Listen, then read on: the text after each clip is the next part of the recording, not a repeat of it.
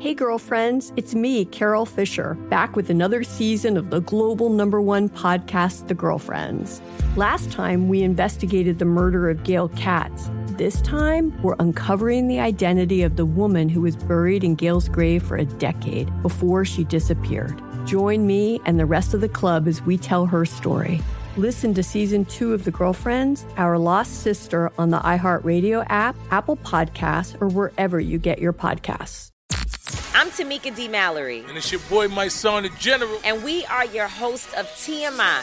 And catch us every Wednesday on the Black Effect Network, breaking down social and civil rights issues, pop culture, and politics in hopes of pushing our culture forward to make the world a better place for generations to come. Listen to T M I on the Black Effect Podcast Network, iHeartRadio app, Apple Podcasts, or wherever you get your podcasts. That's right. As important as choosing the right destination when traveling is choosing the right travel partner. Gene! Gene Fodor! Gene, was good. But be careful, because the worst trips result when two partners have two different agendas. The C I A really need your help, Gene. Freeze, Americano! Huh? Oh. Gene, run! Listen to Fodor's Guide to Espionage on the iHeartRadio app, Apple Podcasts, or wherever you get your podcasts. The streets of Sarajevo are pitch black. All lights have been extinguished for fear of snipers or airstrikes. Strict sound discipline is maintained at all times. Enemy forces lie in wait, unseen in the darkness, waiting to strike.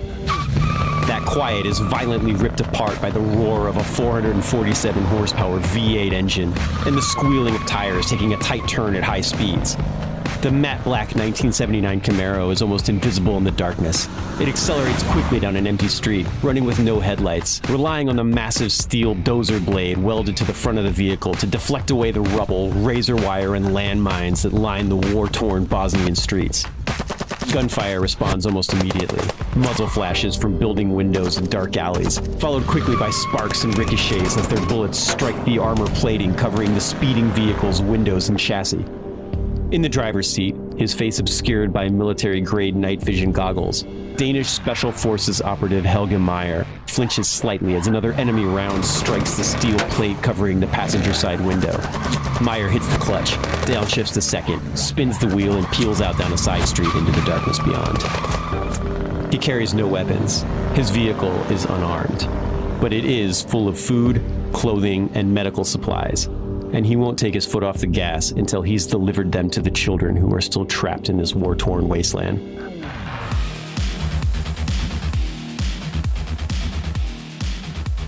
So Ben, the other night, I was meeting a friend for dinner at this sushi restaurant, and they had this robot going around bringing people their drinks. Kind of like R two D two on Jabba the Hutt's boat thing. The, the what barge? Do you call it? The, the hover barge. barge. Yeah.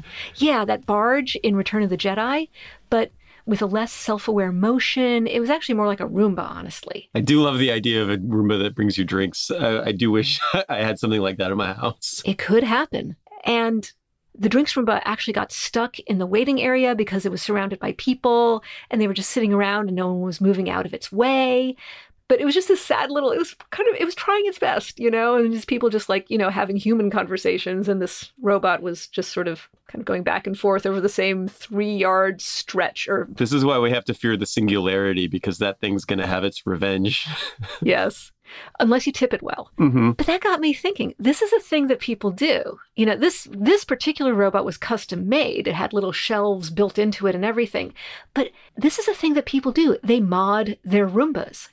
Sometimes they hack the software to make the software work better. And sometimes it's a, just a cosmetic thing, like sticking googly eyes on top. And sometimes people mod their Roomba to add actual functionality, like adding a paintbrush so it can graffiti up your living room, or duct taping a phone to it and then running Zoom so your remote friend can follow you around in this kind of weird telepresence thing that reminds me of this one Doctor Who episode, but whatever. That's the million dollar like idea here. We're, we're spending all of this time researching things for this podcast, but the million dollar idea is to just tape a phone to your Roomba and live stream it and then people can like follow it on Twitch or whatever. And I feel like somebody's going to make a million dollars or has already made a million dollars off of this idea. Yeah, it's like putting GoPro on your cat, except it's a Roomba. Now that I would watch on Twitch. For me, where I go with that, because people do that, they jailbreak their phones and they, they, you know, they recycle old pieces to kind of put things together. And, you know, where I always go with that is to think kind of Mad Maxy kind of things. I've been playing this game called Thunder Road recently, which is like a board game version of Mad Max, where it's like low budget forty K Warhammer. You buy like a two dollar model and then you mess it up to make it look old and beat up. And then you play this board game with it. It's very fun. But yeah, I love the, you know, like beat up muscle car with machine gun strapped to it aesthetic. Like a D I Y Batmobile or a D I Y Knight Rider for those of us who remember Knight Rider. Yeah, Knight Rider was great. Uh, that's but that's actually a perfect segue into our story this week, because you're talking about a car that's basically the Knight Rider car. Yeah, actually. Yeah, only real life and somehow even more badass than fiction. More badass than Hasselhoff? Well, mm, at least as badass as Hasselhoff. But real life, so we'll take it. And we'll talk about it after this word from our sponsor. Hey, girlfriends, it's me, Carol Fisher. I'm so excited to tell you about the brand new series of The Girlfriends. In season one, we told you about the murder of Gail Katz at the hands of my ex-boyfriend, Bob. At one point, a woman's torso washed up on Staten Island and was misidentified as Gail. She spent nine years in Gail's grave, and then she just disappeared. It's almost like it's become this moral obligation to find her. And that's what we're going to do. Find this missing girlfriend and tell her story. With the help of some of your favorite girlfriends from season one, like my producer, Anna. Oh my God. My friend, Doctor Mindy Shapiro. Hi, it's Doctor Shapiro, and I'd like to speak with the Deputy Medical Examiner. And of course, Gail's sister, Elaine Katz. Having no closure, it kills you.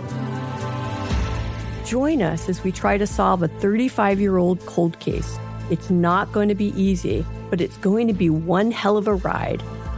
What? I can't believe this. Listen to season two of The Girlfriends, Our Lost Sister on the iHeartRadio app, Apple Podcasts, or wherever you get your podcasts. This is Neil Strauss, host of the Tenderfoot T V true crime podcast, To Live and Die in L A. I'm here to tell you about the new podcast I've been undercover investigating for the last year and a half. It's called To Die For. Here's a clip. All these girls were sent out into the world and they were told, try to meet important men, try to attach yourself to important men. The voice you're hearing is a Russian model agent telling me about spies sent out to seduce men with political power. The war in Ukraine is also being fought by all these girls that are all over important cities. For the first time, a military-trained seduction spy reveals how the Russian government turns sex and love into a deadly weapon. If you want to kill your target, it's easy. You just seduce him, take him somewhere, start having sex, and then he's very vulnerable, so you can kill him easily. To Die For is available now. Listen for free on the iHeartRadio app, Apple Podcasts, or wherever you get your podcasts.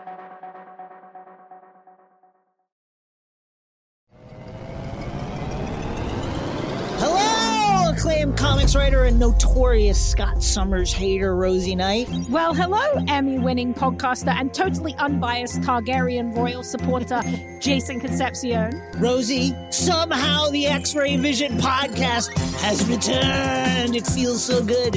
It does. And like always, we'll be here every week covering the wide world of T V, movies, comics, and geek culture. That's right. We'll be talking about Batman, heroes of that stature, and of course, we'll be inviting our friends in the industry to come geek out with us and share stories. We'll hear from T V writers, from actors, comics creators, pop culture critics, and more. Nothing is off the table, because geek culture is pop culture, and we can't wait to share our love of it all with you every single week. Listen to X-Ray Vision on the iHeartRadio app, Apple Podcasts, or wherever you get your podcasts.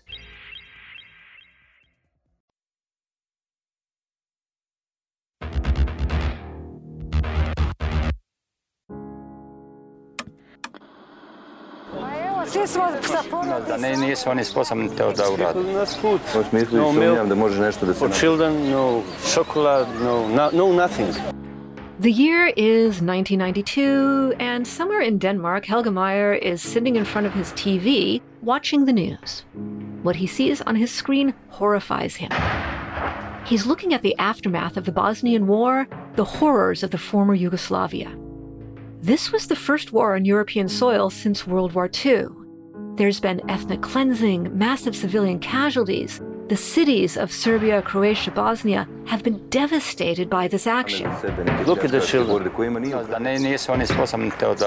We need somebody who's going to make peace here, not to keep peace. We have to live together again. There's tracer fire, surface-to-air missiles, artillery craters, you name it. What he sees on his screen is the civilian cost. Houses destroyed, shops destroyed, mosques destroyed, churches destroyed. There's no rule of law. There's brutal street warfare. It's racially charged. It's ethnically charged. You know gangs are taking over, and there are people just fighting each other in the streets. And then there are dangers that you can't see. There are landmines. The whole thing is declared a war crime by the U N, and the gangs, the rebels, the outlaws, the bandits that are roaming in the cities and the countryside, they even go after U N humanitarian aid trucks that had tried to go in. They tried to go after Red Cross vehicles. They intercept them. They steal the humanitarian aid before it gets to the starving, suffering civilians. The rest of the world heard about this, but they didn't go in. The political situation was too complicated. They didn't want to make their humanitarian crisis worse. After a certain point, what are you going to do? Even the actual, literal humanitarian aid workers weren't even given clearance to go in. It was that bad. Look at the children. We need somebody who's going to make peace here. What would most people do? Well, most people would give money, right? Call their elected officials, have a bake sale, send thoughts and prayers. But Helge Meyer was not most people. Helge Meyer had trained with the Green Berets, the Danish Special Forces, and he was also, in addition to all that, the proud owner of a nineteen seventy-nine Camaro. Pat, I don't want to kill the vibe of that because it was awesome, but I have to interject and say, do you know who else owned a late twentieth century Camaro? I don't know, Ben. Who else did own a late twentieth century Camaro? I had a nineteen ninety-two Camaro Z twenty-eight, and I loved it. It was my favorite car I've ever had. I named her Black Ice. She was awesome. For a decade, that car was the most important thing in my life, I think, or top three probably. So when we're talking about this type of car, um, this nineteen seventy-nine Camaro, you mentioned Knight Rider earlier, and Knight Rider was a Trans Am, and the Camaro is a similar body style. They're both um, General Motors. This is the generation before the, the IROC and the Trans Am, but this one is kind of a very similar body type to, if you want to picture like Smokey and the Bandit, those Firebird cars with like the big bird on the hood. It's like that style of car. So with that visual in our minds, let's picture Helge and his Camaro. I don't think he had a mullet at this point, but I don't want to make any assumptions. He was furnished with the Camaro and the courage of his convictions. He actually said in some interview later, he said that God had called him to do this. It was like the Blues Brothers, like you're on a mission from God. Exactly. So he goes to the United Nations and he says to the United Nations, hey, folks, looks like people in that part of the world need help. I would like to provide help. I have a plan. They said no. Okay. He was undaunted. He approached other governmental agencies. He approached other militaries. He approached other non-governmental agencies.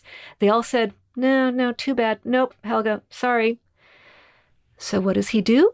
He toodles on over to Germany. Well, um, toodles, I don't know. Toodles not the right word. He speeds on over. He dashes on over. Yeah. As a, yeah, as a fellow Camaro owner, I'm not comfortable with toodle being the verb here. I think he'd cruise. There we go. He cruises. He drives. I do think it's worth mentioning here that, like, it's literally just some guy, some guy in Denmark with the nineteen seventy-nine Camaro, which we've established beyond the shadow of a doubt is cool. And I don't think we have to belabor that point any longer. But it is just a two-door car from the late seventies. And he's just some guy from Denmark. And he's driving that car over to the United Nations and being like, I want to help with the war in Yugoslavia. And they're like, no. And he just doesn't want to take that for an answer. No, he is just some guy, but he is also some guy who was in the Jaeger Corps, which is kind of the Danish equivalent of the Green Berets. So he wasn't just any some guy. He was a very particular some guy with skills, moxie, confidence in his own abilities. I, I'm just going to say that if Hasselhoff showed up at the U N with the Camaro and was like, I want to help in Sarajevo, they might have said yes. He was cool, but alas, he was not David Hasselhoff. So he had to pursue alternate routes. So he drives, he drives, he drives. And I'd like to think that the Autobahn was involved for at least part of his journey, because Germany is involved. He goes over to Germany, he goes to the Rhein-Main Airfield, which is a home to a U S Air Force base, and he drives his Camaro onto the tarmac. He says hi to the folks there. And these are U S Air Force guys. And he tells them what he intends to do. He, he wants to say, hey, U S Air Force guys, I want to go to war-torn Sarajevo and drive around and hand out food as humanitarian aid. And the U S Air Force guys are like, yeah, you mean like a post-apocalyptic Santa Claus? Maybe not quite those words, but... Maybe those words. Maybe those words, yeah. And the Air Force guys are in. They're down with just some guy driving his Camaro onto the tarmac of Rhein-Main Air Force Base and being like, hey, can you guys fly me to Serbia so that I can start passing out candy to children? Yeah, candy and stuff with actual nutritional value and yeah. Medical aid, you know, all of that stuff too, but mostly the candy. So honestly, Ben, I think badasses recognize other badasses. That's true. That does happen. They say to Helge, hey, hey, how can we help? And Helge says, can you pimp my ride? And they say, hells yeah, we can pimp your ride. I mean, I guess it's probably kind of an awesome question for these guys. Like, hey, what can you do to like Mad Max my seventy-nine Camaro? And they're just like, oh yeah, dude, I got some armor plating around here somewhere. We can put this here. Like, let me get my rivet gun and like, we'll figure something out here. Yeah. So they're like, let me check in the back. They bring all sorts of stuff out of the back. They do their thing. And Helge, even though he had had this whole litany of no, no, third time no, seven times no, ten times no, from all these other big, presumably powerful organizations, he and his new best friends, his buddies in the U S Air Force, they trick out the Camaro. And if you imagine the Camaro such as Ben described, which is just sort of the ordinary, like baseline badass Camaro, such as a mere mortal might drive. Um, sorry, Ben, I'm considering you a mere mortal for... No, I'm extremely mortal. It's totally fine. I'm not offended by this. Well, okay. When you think of humanitarian workers driving around, handing out supplies, helping people, I usually just picture like a big, boring van, maybe with a Red Cross logo on the side or something like that. Yeah, a big white truck packed up with as many supplies as you can get in it. But that's what they were driving in there before. And those trucks were getting ambushed and uh, and looted. And they were getting all their supplies jacked by these warlords and all this stuff. So, you know, maybe that's not the right move to go in with the vehicle that people are expecting to be full of things that people who are in a war zone might need. The Scooby-Doo van or whatever you want to call it, it's maybe not the best option. So you need something maybe a little more aerodynamic, and you need something that's suited to this really dangerous context. You need something maybe a little less obviously visible. So you take this muscle car, and Helge's priority was speed and speed and more speed and ideally not getting fatally shot. Right. And yeah, the stealth is the good is a good option here because, uh, yeah, they are they are looking for humanitarian trucks. And it's not great to be kind of sitting in one. Exactly. Yeah. Yeah. He wants to get in, get out. So he and his U S Air Force buddies strip everything down as much as they possibly can. They get rid of the back seats. They armor plate it as much as possible. They Kevlar the heck out of it. They painted the whole thing matte black. The enemy, enemy ambush, brigands, robbers, bad guys, would not be able to see it on thermal imaging or radar or whatever. They took out all the lights. And I have to confess, I'm just freaked out at the idea of driving at night without lights. But on the other hand, I am not Helge Meyer. Yeah, they say that he wore night vision goggles and just looked at his G P S. And he's driving through, like, when he gets into Sarajevo, he's driving through streets that are mined with landmines and barricaded and blockades and barbed wire. And he's never driven in Sarajevo. He's never been to Bosnia before. And yeah, he's driving this car, and I'm not going to lie to you, I loved that ninety-two Z twenty-eight Camaro, but that thing broke down on me all the time. It was not super reliable. And to kind of, I mean, he's painted it with this aircraft, like stealth aircraft paint that like absorbs light. And he's driving it with the lights off in the dark, trying to navigate by night vision goggles. And not not the like awesome night vision goggles that we have today, but the night vision goggles from, what is this, nineteen ninety-six? Like the first gen night vision goggles, which are like, you know, not as good. Yeah. So he's got all that. He's got a military radio. He's got a front blade, which I'm picturing is kind of like a cow catcher, but much cooler.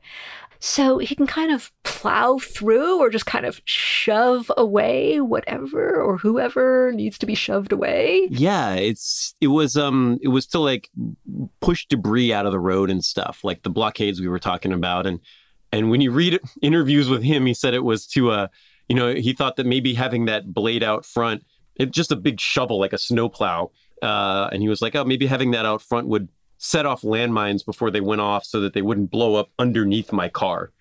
That seems extremely ill-advised, but it apparently worked out for him. How big is this thing? It can't be more than a few feet away from his car. So, okay, okay, you do you, Helge. It's not blowing up directly under your ass, I guess. Yeah. It's blowing yeah. up more in your face, which is probably better, I guess. Yeah, it's blowing up adjacent to your ass. Yeah. Be that as it may, it apparently worked out for him. He survived. Oh, whoops. Oh, is that a spoiler? Yeah, spoiler alert for this. Also, the car had a spoiler on it. So I don't know if that's a... Uh-huh. I see. I see what you did there. Yeah. Yeah, I regret it. Regret nothing. No, that's it. And, you know, this car looks like something out of Mad Max. It's just, it's black. It's got the roll cage on the interior. It's got a front blade. It's got armor plating on all the windows. All the side windows are armored out. It's just the front window, which is tinted like crazy. The main difference between this and a Mad Max car, though, is that he didn't put any guns on it because he's not a warrior. He's not a soldier. He's not trying to kill anybody. He's not looking to shoot his way out of a out of the situation, which in some ways is almost more badass, that this guy didn't, he didn't even carry a sidearm. He didn't carry a pistol into this war zone because he wasn't there to fight. He was there to help people. And like, that takes some serious guts, right? I will say though that my favorite upgrade to the car is that he put like a little rubber ducky in the grill. Wait, what? Ben, you're kidding about the rubber ducky, right? No, no, no, no. So if you go and look up pictures of the car, he called it the Ghost Camaro because it was all blacked out and you couldn't pick it up on thermal imaging and it was really hard to see it at night.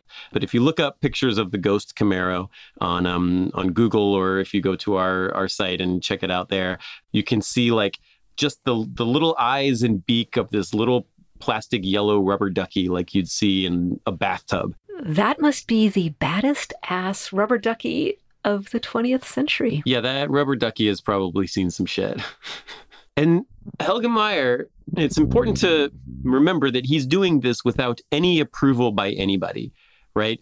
I think it really needs to be said that it's like everybody told him, no, you can't go. He gets in his car and he is making sorties every night. He is driving his Camaro however many miles to whatever school or location he needs to go to. I mean, it's amazing, right? In a way, he's got all of this equipment, but he's basically using the force to go through Sarajevo. And he's getting up to like ninety miles an hour. Does that sound about right? Yeah, that's right. Like there's uh, several stories of him being ambushed. There's stories where he's being chased by a car full of dudes with A K forty-sevens shooting at him. The armor plating is bouncing bullets and like it's it's constant danger for him. And I had enough mechanical issues with my Camaro that I wasn't comfortable getting it up too far above ninety on a flat terrain, not in a war zone. For this guy, like, he installed like nitrous oxide into the car, which is crazy. it's not the the kind that gets you high. It's the kind that you inject into your engine. I don't know if you remember, like, the Fast and the Furious movies. They used to be about racing. And uh, that was the thing that you always see in those movies, where there's the little red button on the dash and you push it and you go super fast. So he already has a pretty juiced up car. Between what he has done to the car beforehand and the Air Force guys, you've got this four hundred forty horsepower V eight, and injecting N O S in there is going to give you a little bit of extra acceleration. Kind of think of it as like an afterburner for a fighter plane. Yeah. Over roughly a decade, he made over one hundred runs. He delivered nearly one thousand pounds of food, and he survived. He took a bullet off of his helmet. The car itself took a lot of heat, but both Helge and the car and the rubber ducky were so well protected that they were otherwise unscathed, and they survived the war. And also, honestly, so did many of the good residents of Sarajevo, because they had access to the supplies that Helge, the renegade, delivered to them. And so, yeah, that's that's Helge Meyer. Yeah, and, and there's some great pictures that you can find. We'll post some of them on badass of the week dot com as part of his article. But if you search the Ghost Camaro and Helge Meyer, he drives this car through Sarajevo, through the streets of Bosnia and Serbia. And he's just basically unloading these big cardboard boxes of cotton candy for school kids. And, you know, like you said, like there's there's some more important things that can be delivered, but you know, there's this psychological, like, morale bonus of, hey, you know, we got candy. We're in the middle of this war zone, and this nice thing is happening today. Um, I think it's hard to put a value on how much that contributes to the, the happiness and the morale of people who are going through one of the most horrible wars we've seen in a very long time, the the, the worst the world had seen since World War Two. Yeah, and especially since normal humanitarian aid wasn't getting through. The residents of Sarajevo are thinking, hey, someone out there is actually thinking about us. And he still has the Camaro, which is cool. At least as of the time of the article I wrote about him, which was a few years ago, he still had the Camaro, which is cool. And so that's the story of Helge Meyer and the Ghost Camaro. And that's pretty awesome. From there, we are going to transition into another story of similar repurposing. And, uh, We're going to do another um, modded Roomba when we come back from this. We're going to be talking about a, a group of guys who took a, a tank and a jet fighter and duct taped them together and used it to fight oil fires. We'll be back after this. Hey, girlfriends, it's me, Carol Fisher. I'm so excited to tell you about the brand new series of The Girlfriends. In season one, we told you about the murder of Gail Katz at the hands of my ex-boyfriend, Bob. At one point, a woman's torso washed up on Staten Island and was misidentified as Gail. She spent nine years in Gail's grave, and then she just disappeared. It's almost like it's become this moral obligation to find her. And that's what we're going to do. Find this missing girlfriend and tell her story. With the help of some of your favorite girlfriends from season one, like my producer, Anna. Oh, my God. My friend, Doctor Mindy Shapiro. Hi, it's Doctor Shapiro, and I'd like to speak with the deputy medical examiner. And, of course, Gail's sister, Elaine Katz. Having no closure, it kills you. Join us as we try to solve a thirty-five-year-old cold case. It's not going to be easy, but it's going to be one hell of a ride. What? I can't believe this.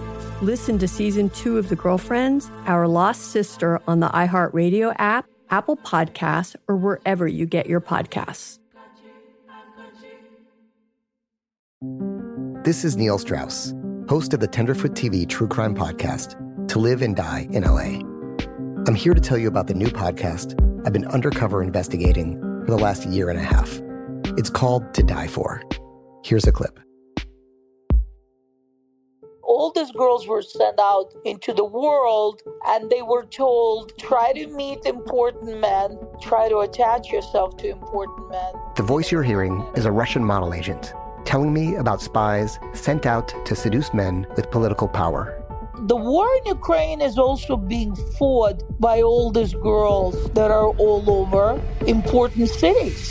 For the first time, a military-trained seduction spy reveals how the Russian government turns sex and love into a deadly weapon.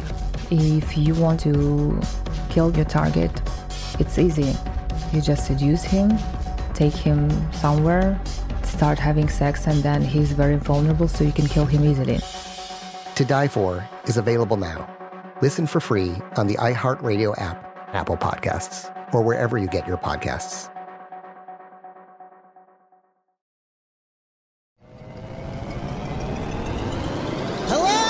Acclaimed comics writer and notorious Scott Summers hater, Rosie Knight. Well, hello, Emmy-winning podcaster and totally unbiased Targaryen royal supporter, Jason Concepcion. Rosie, somehow the X-Ray Vision podcast has returned. It feels so good.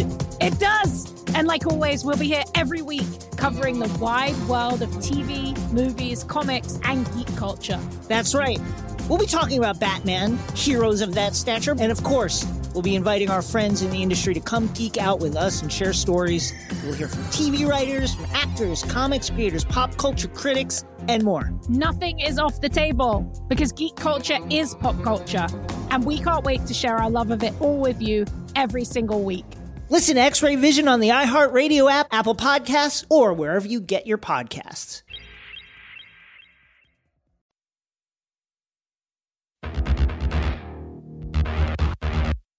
So if you turned on the T V in the late nineties, you were seeing the horrors of the Yugoslavian war.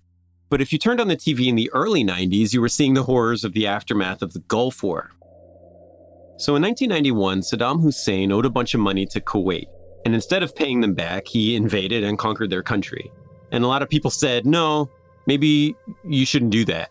And they formed this big coalition of various countries around the world, attacked Saddam Hussein in the Desert Storm War, as we know it in the U S.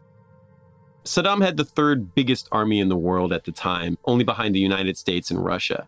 And that army was destroyed in, I think, like a week to ten days. Honestly, within a few hours, most of it was kind of beat up. And by the end of the war, it was mostly annihilated. So Saddam decides, okay, maybe this might have been a mistake. Uh, and he leaves Kuwait, but he says, you know, if I can't have all this oil, no one can. So he sets all of the Kuwaiti oil fields on fire on his way out the door. And Pat, I'm sure you've seen the pictures of this and the footage of this like towering fireball, like the, the inferno, like hellscape. Oh yeah, it's scary to look at. And what's also scary is thinking about the environmental damage of all this. Yeah, the environmental damage of these oil fires is catastrophic, right? The ecological impact is staggering. It's like one step removed from basically being an ex- extinction level event, like a nuclear winter. You know, it depends on how long these fires were going to burn for, but you're still looking at literally hundreds of oil fires. All of these oil derricks were lit on fire. They say six to seven hundred of them. They're two hundred foot tall pillars of flame burning at this huge heat. They're just spewing black smoke into the atmosphere. Like millions and millions of gallons of crude oil are just burning every day, forever, nonstop. So, you know, I mean, oil wells are pressurized and the oil shoots up out of them. And as soon as it contacts the air, it catches on fire and they're not going to stop burning. And when you look at that from an ecological perspective, you're looking at like gas raining, like gasoline spraying everywhere and raining down on things. You've got acid rain that comes out of this. Thousands of miles away, you're seeing these pillars of fire. And if they burn too long, there's a chance that, you know, you get this kind of nuclear winter conditions where it's going to, you know, lower the temperature of the earth by a degree, which is just, you know, doesn't sound like much, but it's a real bad deal.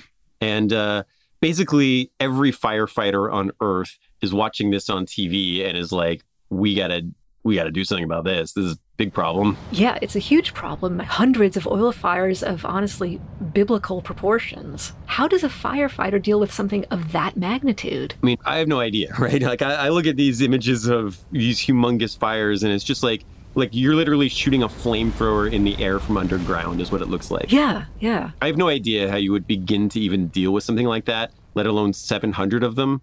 And at first, a lot of engineers were like, yeah, we don't know what we're going to do. I don't know if we're going to be able to put these out fast enough before it does, you know, cause some very serious problems globally.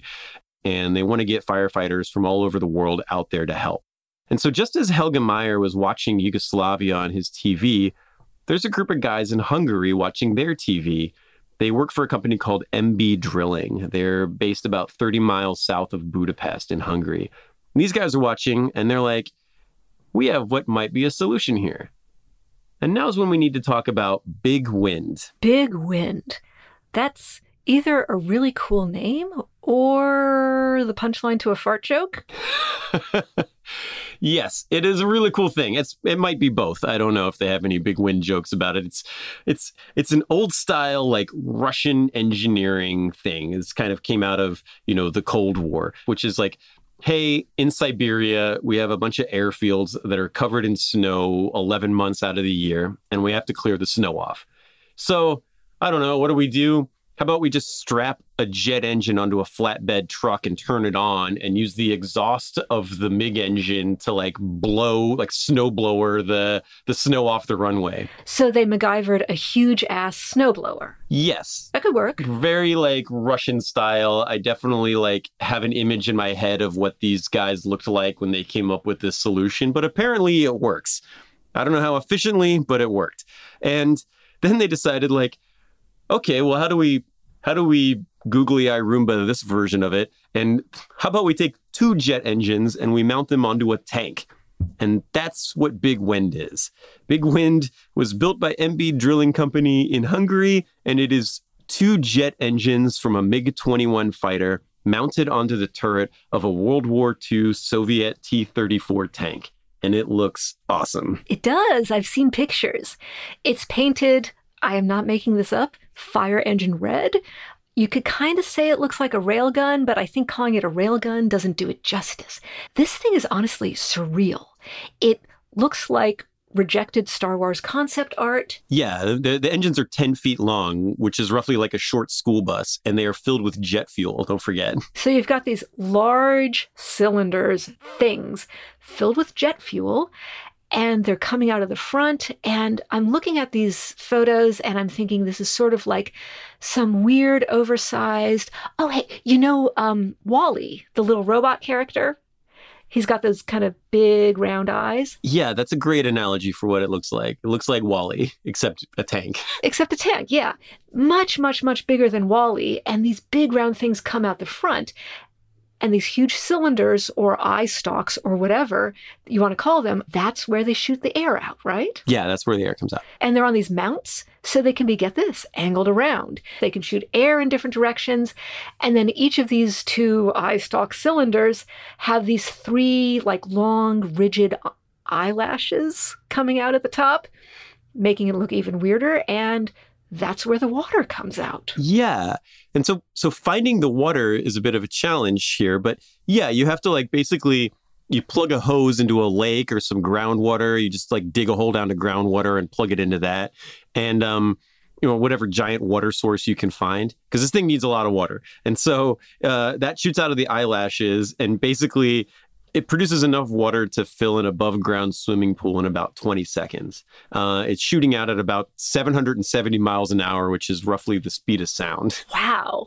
And I do kind of wonder what it's like to be a human being in the vicinity of these things. It's uh, probably not super fun, so we'll get into it in a second, though. Yeah, yeah. M B Drilling and the leader of this unit that's going to be deployed here with Big Wind, his name is Nandor Shumlai. Uh, and one of our producers said we can't mention him without including a reference to Nandor the Relentless from What We Do in the Shadows.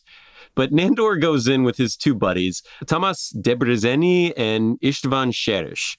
My Hungarian pronunciation is very poor, and hopefully that was close enough. I apologize to any Hungarians who had to witness that. But basically, these three guys, they're all in like their late forties, early fifties, and they take Big Wind from Budapest to Kuwait, and they just start driving this tank around the Middle East. Just three middle-aged Hungarian dudes driving around a tank full of jet fuel trying to put out oil derrick fires. And they're in the vicinity of water that's being shot out at, what did you say, seven hundred seventy miles per hour?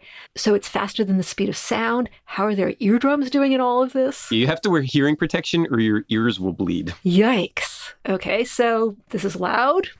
Yeah. I mean, it's a jet engine, so the whole thing is loud, right? And the T thirty-four itself is loud. And the T thirty-four, that's the main Soviet tank of World War Two, but that's from like the nineteen forties, right? Right. And yeah, it's a tank from the forties, and, and they're driving it around in nineteen ninety-one. It's a fifty, sixty-year-old tank. It it clanks and rattles and just kind of chugs. And, you know, the T thirty-four was famous for making this kind of rattly noise when it drove around anyway. It's not quiet.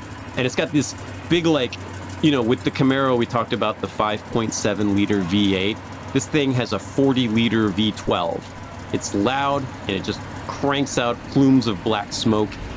And then on top of that, you got the oil derricks, which are making noise. It's like rushing water out of the ground, catching on fire and burning. So it's like that rumbling of water kind of sound, and then you have the, the fireball on top of it, and it's loud. It's so loud that the only way these guys can communicate, you know, you can't do hand signals because you can't put your face outside the tank when you're next to this burning oil derrick. Oh, hell no. No. So they have these boxes uh, with lights on them, like red no, green yes, up, down, left, right. And so it's kind of like Captain Pike in the Menagerie episode of Star Trek. It's exactly like that.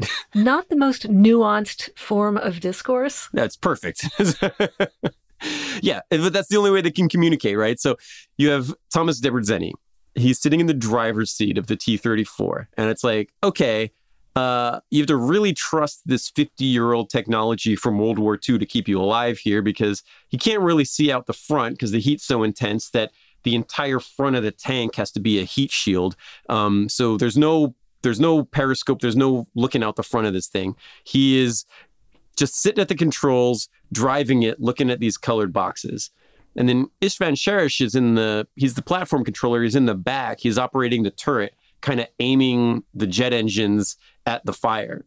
And Nandor is probably the biggest badass of all of them because he walks next to the tank, just like wearing a radiation suit. Like he walks. Walks. You mean like on the ground?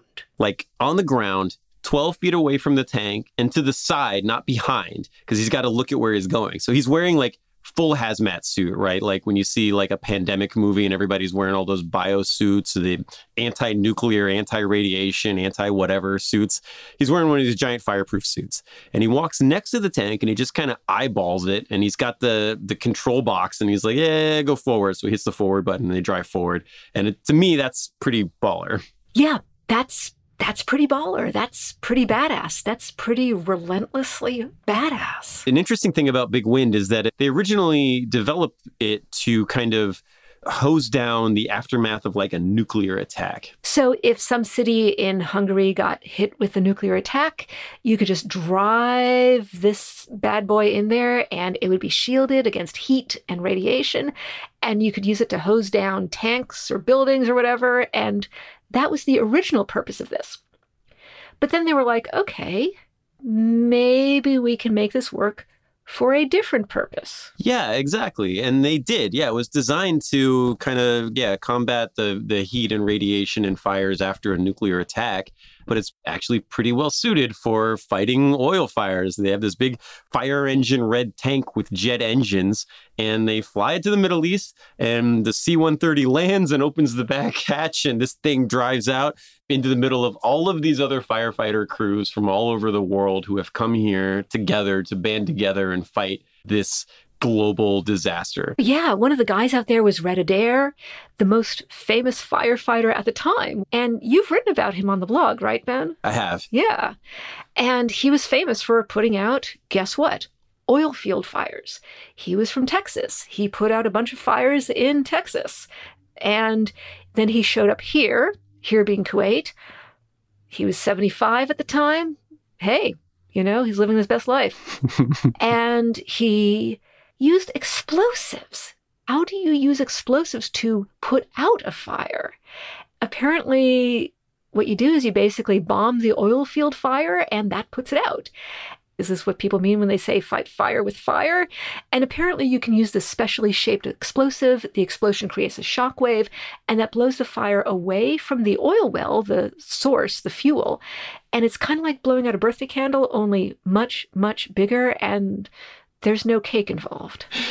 Yeah, and that's like the interesting thing with putting these out, right, is because the the the oil comes directly out of the ground and ignites, but it doesn't ignite immediately because when it's coming out of the ground, it's moving so fast that it doesn't ignite. And so what you have to do is break that connection between the stream of fuel and the currently bursting fire. And, you know, you do have to cap the well. These, yeah. these yeah, explosives yeah. aren't capping the well. Big Wind's not capping the well, but you just have to stop the fire from being continually fueled out of the ground. And yeah, somebody asked Nandor about Red Adair because Red Adair at the time was like the most famous firefighter in the world. I think John Wayne basically played him in a movie once. And they asked Nandor about Red Adair, and, and he was, and they were like, oh, he uses explosives to put out oil fires. And Nandor was like, what? Like, I'm not crazy. And I love that. I love that that was his reaction to that. But anyway, like these guys who are in, in Kuwait, even the Red Adair guys are watching this giant fire engine red T thirty-four with MiG engines on it, like drive off the C one thirty. And they're just like, what is the deal with this guy? I mean, talk about like apocalyptic, right? This thing looks completely bonkers. They arrive in the Middle East in August of nineteen ninety-one.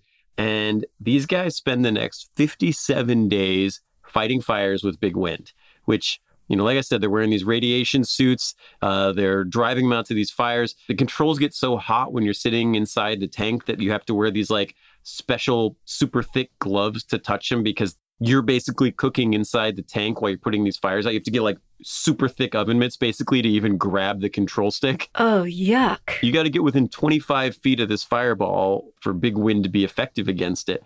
And twenty-five feet is like not that far. It's like a big room in your house or like, you know, a swimming pool, like a normal swimming pool, not an Olympic-sized swimming pool. And you got to drive this tank that close to these things before you can, like, blast the air at it. So the, the jet engines, you couldn't crank them up beyond seventy percent because if you went higher than that, they were going to overheat. Uh, the jet engines are designed to be run in the upper atmosphere where it's cold and not in front of, like, a hail of burning oil. Yeah, this is not their natural environment. No. They're designed to be run in Siberia on a landing pad or, like... in upper atmosphere. And uh, yeah, they'd, they'd find a water supply or they'd, they'd dig a hole or whatever. They'd get some kind of water supply set up and they'd shoot at the thing with Big Wind for like ten to twenty minutes, which is a long time to be sitting there cooking inside of a base of like literally a, a metal oven. And um, they'd sit there and they'd hose down the fire and it, and then it would work. And, and they say that when, uh, when the fire was out, like the tank, the exterior of the tank would be burning so hot that you could literally just like slap a steak on there and cook it in a couple minutes. It would char grill it. You never know. That could be the next gastronomic trend. Char grilled on the exterior of a tank. I mean, like I would totally eat that if that was on a menu somewhere. If I could, like, I would totally eat that. As long as they weren't hosing down the radiation, you know, the, the nuclear radiation, I think I'd probably actually would eat that. Mm-hmm. And yeah, they were there for fifty-seven days. And um, fifty-seven days. fifty-seven days they were in Kuwait. I don't have like a good count on how many fires they put out. But one thing that's worth mentioning is that these guys and all the other firefighters out there who were working on this, right? There were teams from all over the world and they were out there working crazy hours and they came from everywhere to do this because it was a global problem that had to be dealt with.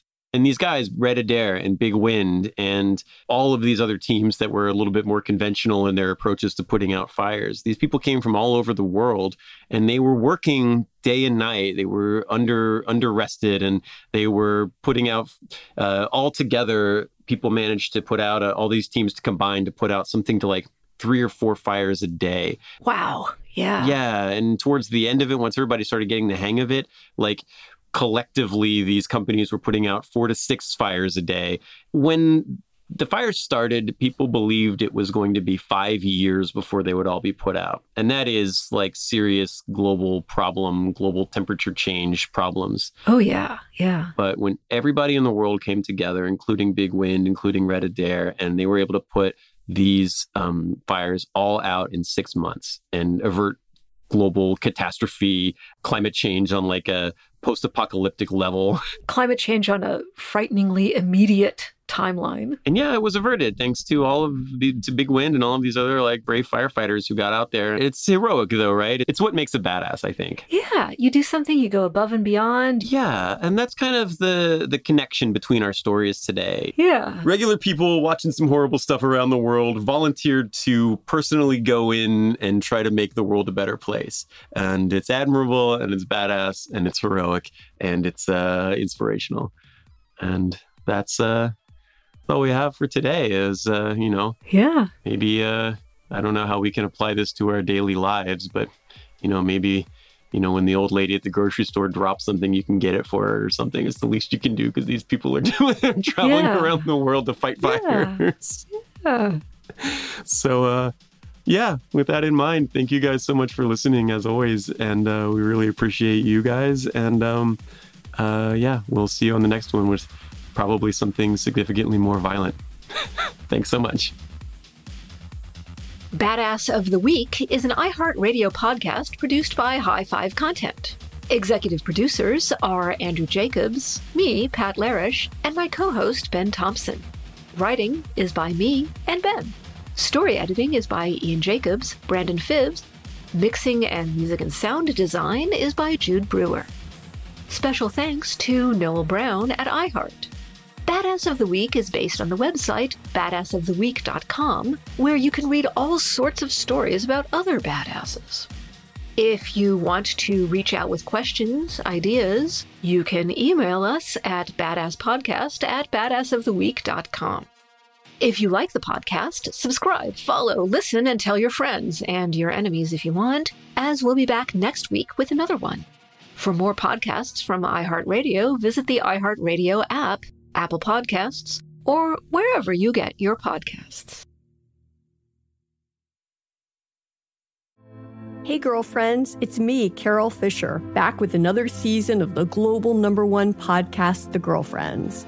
Last time, we investigated the murder of Gail Katz. This time, we're uncovering the identity of the woman who was buried in Gail's grave for a decade before she disappeared. Join me and the rest of the club as we tell her story. Listen to Season two of The Girlfriends, Our Lost Sister on the iHeartRadio app, Apple Podcasts, or wherever you get your podcasts. I'm Tamika D. Mallory. And it's your boy, my son, the General. And we are your hosts of T M I. And catch us every Wednesday on the Black Effect Network, breaking down social and civil rights issues, pop culture, and politics in hopes of pushing our culture forward to make the world a better place for generations to come. Listen to T M I on the Black Effect Podcast Network, iHeartRadio app, Apple Podcasts, or wherever you get your podcasts. That's right. As important as choosing the right destination when traveling is choosing the right travel partner. Gene! Gene Fodor! Gene, was good. But be careful, because the worst trips result when two partners have two different agendas. The C I A really need your help, Gene. Freeze, Americano! Huh? Oh. Gene, run! Listen to Fodor's Guide to Espionage on the iHeartRadio app, Apple Podcasts, or wherever you get your podcasts.